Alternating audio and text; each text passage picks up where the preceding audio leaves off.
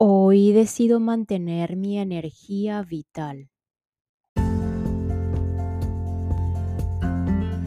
En definitiva, como formas, materia, cuerpos, como humanos, es importante preservar, cuidar esa fuerza, vitalidad física, mental y emocional como humanos es importante el bienestar y el equilibrio en todos los aspectos, desde, desde lo que decidimos llevarnos a la boca, como en este caso los alimentos, los movimientos, la actividad física, el descanso físico, la gestión emocional, cómo gestionamos las emociones, los espacios de relajación, meditación oración, respiración, observar, hacernos conscientes de nuestra respiración, gestionar y o entrenar la mente, nuestro entrenamiento mental,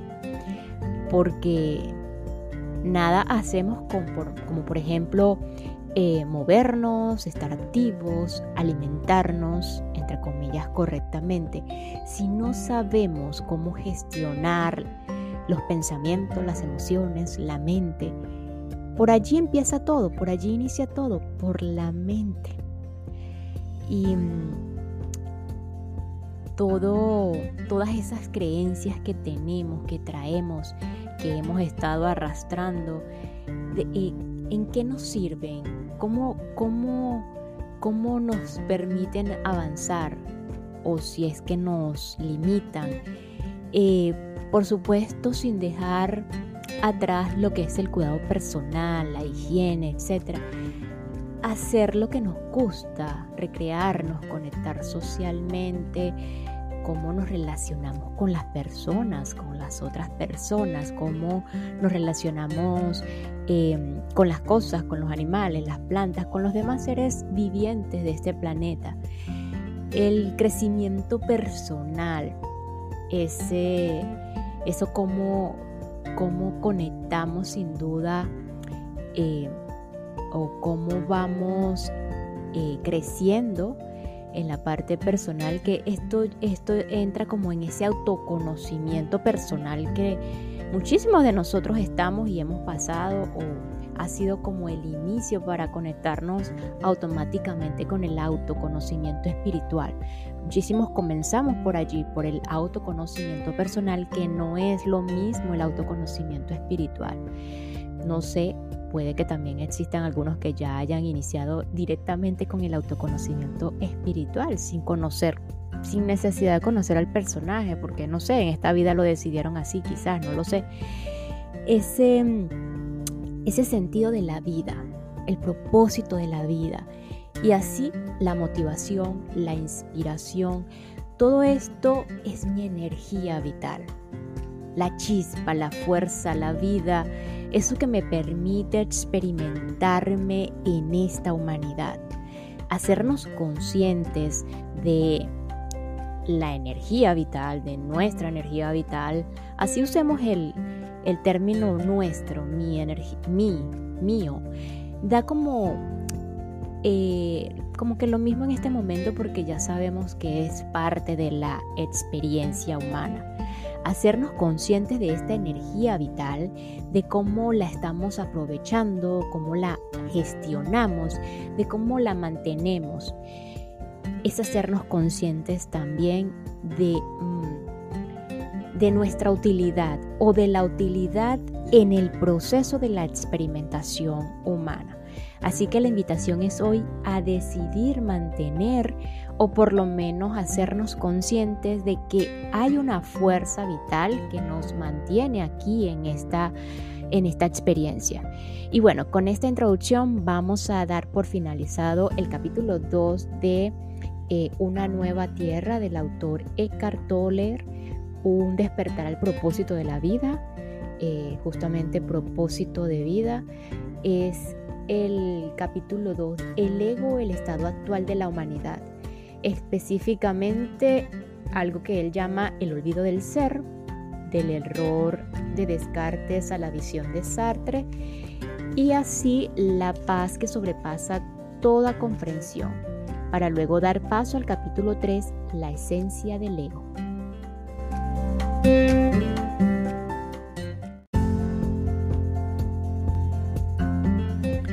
El olvido del ser. El ego siempre es identificación con la forma. Es buscarnos a nosotros mismos y perdernos en algún tipo de forma. Las formas no son solamente objetos materiales o cuerpos físicos, más, fundamentales que las formas externas, que las cosas y los cuerpos, son las formas de pensamiento que brotan constantemente en el campo de la conciencia. Son formaciones de energía más finas y menos densas que la materia física, pero formas en todo caso aquella voz que oímos incesantemente en la cabeza es el torrente de pensamientos incansables y compulsivos.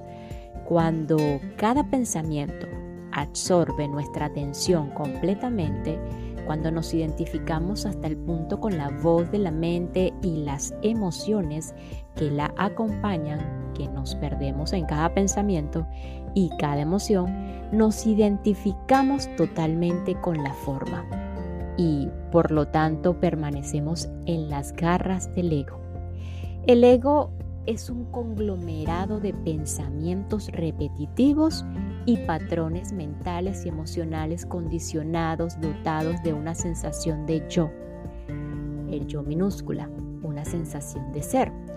El ego emerge cuando el sentido del ser, del yo mayúscula, del yo soy, el cual es conciencia informe, se confunde con la forma.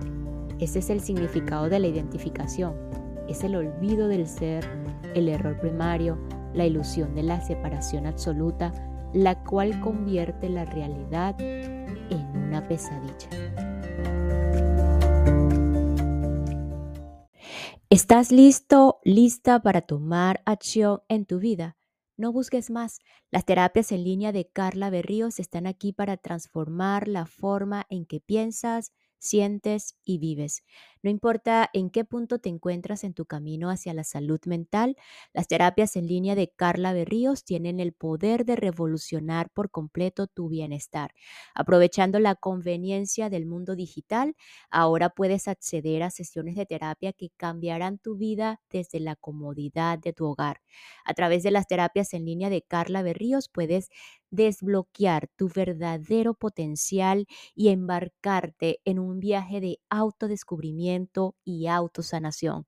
Al abordar las causas fundamentales de cualquier desafío de salud mental, física, psicológica y emocional, adquirirás las herramientas y estrategias para sanar tu mente y prosperar en todas las áreas de tu vida.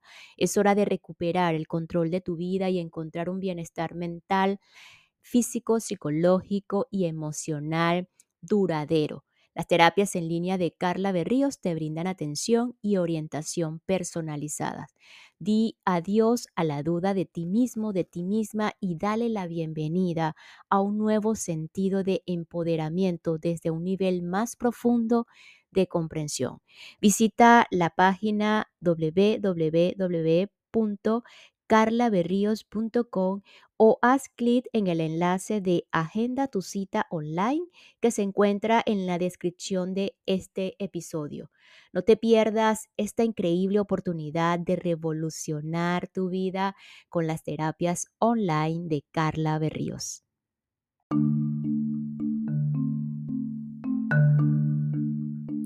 Del error de Descartes a la visión de Sartre. Descartes, el filósofo del siglo XVII, considerado el fundador de la filosofía moderna, dotó de expresión a este error primario con su famosa aseveración. Para él, la verdad primaria. De pienso, luego existo.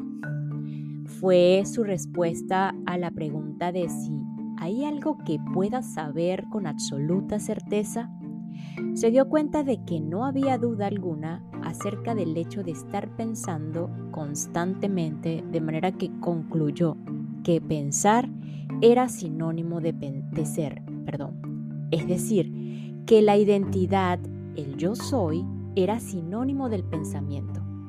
En lugar de la verdad última, encontró la raíz del ego, aunque nunca lo supo. Pasaron casi 300 años antes de que otro filósofo llamado o el famoso reconociera en esa afirmación algo que ni Descartes ni nadie más había visto. Su nombre era Jean-Paul Sartre. Reflexionó a fondo acerca de ese pienso luego existo y súbitamente descubrió, según sus propias palabras, que la conciencia que dice existo no es la conciencia que piensa. ¿Qué quiso decir con eso? Cuando tomamos conciencia de estar pensando, esa conciencia no es parte del pensamiento, es una dimensión diferente de la conciencia. Y es esa conciencia la que dice existo. Si solamente hubiera pensamientos en nosotros, ni siquiera sabríamos qué pensamos. Seríamos como el soñador que no sabe que está soñando. Estaríamos tan identificados con cada pensamiento como lo está el soñador con cada una de las imágenes del sueño. Muchas personas todavía viven de esa manera, como sonámbulas, atrapadas en la mentalidad disfuncional que crea una y otra vez la misma pesadilla de la realidad. Cuando reconocemos que estamos soñando es porque estamos despiertos dentro del sueño y ha entrado en escena otra dimensión de la conciencia. La implicación de la visión de Sartre es profunda, pero él estaba todavía demasiado identificado con el pensamiento para darse cuenta del enorme significado de lo que había descubierto el afloramiento de una nueva dimensión de la conciencia.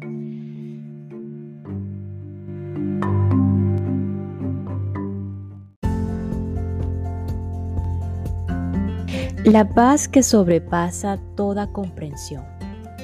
Muchas personas han dado su testimonio acerca del afloramiento de una nueva dimensión de la conciencia como consecuencia de una pérdida trágica en algún momento de sus vidas. Algunas perdieron todos sus bienes, otras a sus hijos o su cónyuge, su posición social, su reputación o sus habilidades físicas. En algunos casos a causa de un desastre o de la guerra perdieron todo al mismo tiempo quedando sin nada, entre comillas. Esto es lo que llamamos una situación extrema. Cualquier cosa con la cual se hubieran identificado, cualquier cosa les hubiera dado un sentido de ser, desapareció. Entonces, súbita e inexplicablemente, la angustia o el miedo profundo que las atenazó inicialmente dio paso a la sensación de una presencia sagrada, una paz y una serenidad interior que una liberación total del miedo. San Pablo seguramente conoció ese fenómeno, pues dijo, la paz de Dios que está más allá de toda comprensión.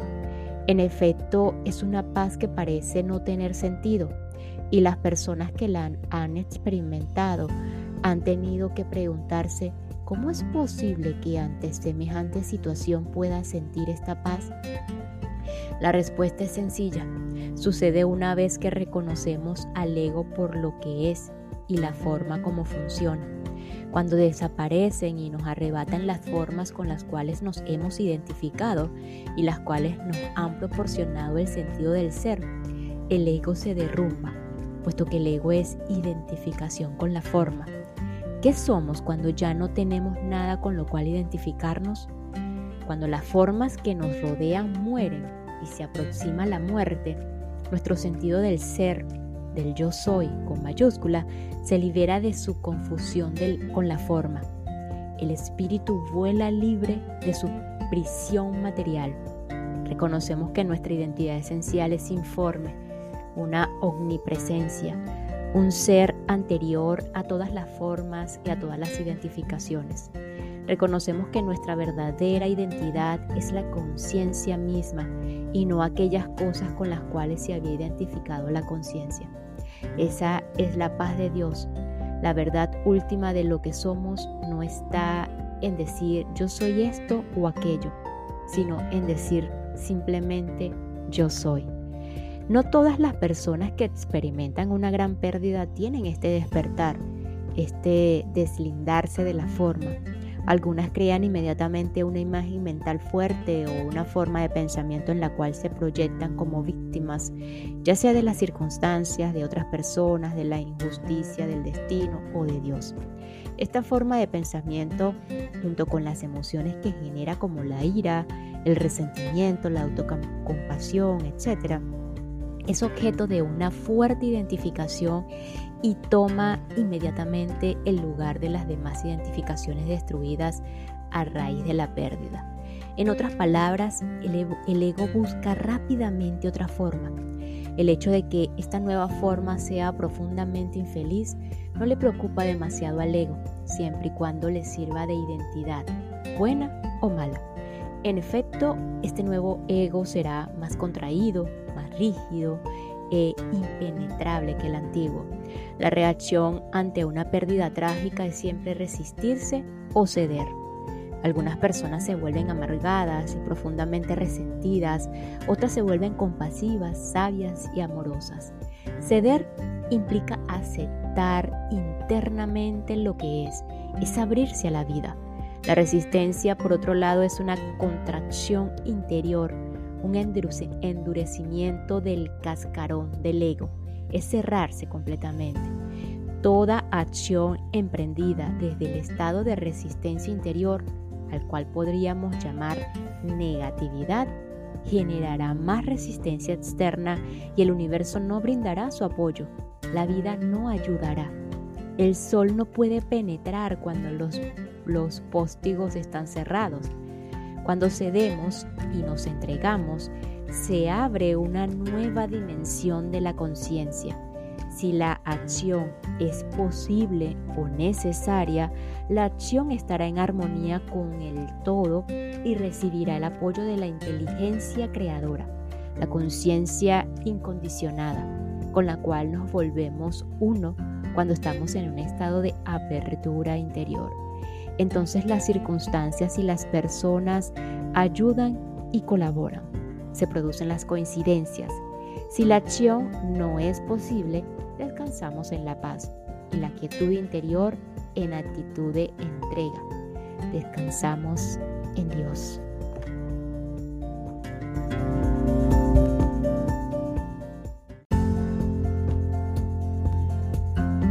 Capítulo 3 la esencia del ego. La mayoría de las personas se identifican completamente con la voz de la mente, con ese torrente incesante de pensamientos involuntarios y compulsivos y las emociones que lo acompañan. Podríamos decir que están poseídas por la mente. Mientras permanezcamos completamente ajenos a esa situación, creeremos que somos el pensador esa es la mente egotista. La llamamos egotista porque hay una sensación de ser, de yo, entre comillas, ego, en cada pensamiento, en cada recuerdo, interpretación, opinión, punto de vista, reacción y emoción. Hablando en términos espirituales, ese es el estado de inconsciencia el pensamiento, el contenido de la mente, está condicionado por el pasado, la crianza, la cultura, la historia familiar, etc. La esencia de toda la actividad mental consta de ciertos pensamientos, emociones y patrones reactivos repetitivos y persistentes con los cuales nos identificamos más fuertemente. Esa identidad es el ego o esa entidad es el ego. En la mayoría de los casos, cuando decimos yo, minúscula, es el ego quien habla, no nosotros, como ya hemos visto. El ego consta de pensamiento y emoción, un paquete de recuerdos que identificamos como yo y mi historia.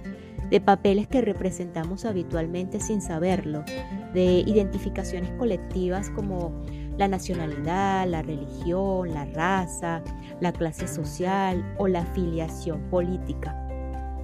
También contiene identificaciones personales, no solamente con los bienes materiales, sino también con las opiniones, la apariencia externa, los resentimientos acumulados o las ideas de ser superiores o inferiores a los demás, de ser un éxito o un fracaso. El contenido del ego varía de una persona a otra, pero en todo ego opera la misma estructura. En otras palabras, los egos son diferentes, solo en la superficie. En el fondo son todos iguales. ¿En qué sentido son iguales? Viven de la identificación y la separación. Cuando vivimos a través del ser emanado de la mente, constituido por pensamientos y emociones, la base de nuestra identidad es precaria, porque el pensamiento y las emociones, o el pensamiento y las emociones son por naturaleza efímeros pasajeros. Así, el ego lucha permanentemente por sobrevivir, tratando de protegerse y engrandecerse. Para mantener el pensamiento del yo necesita el pensamiento opuesto del otro, el yo minúscula conceptual no puede sobrevivir sin el otro conceptual. Los otros son más que otros cuando los vemos como enemigos. En un extremo de la escala de este patrón egotista inconsciente está el hábito compulsivo de hallar fallas en los demás y de quejarse de ellos. Jesús se refirió a esto cuando dijo, ¿por qué ves la paja en el ojo ajeno, pero no la viga en el tuyo propio? En el otro extremo de la escala está la violencia física entre los individuos y la guerra entre las naciones. En la Biblia la pregunta de Jesús queda sin respuesta, pero obviamente esta es que cuando criticamos o condenamos al otro, nos sentimos más grandes y superiores.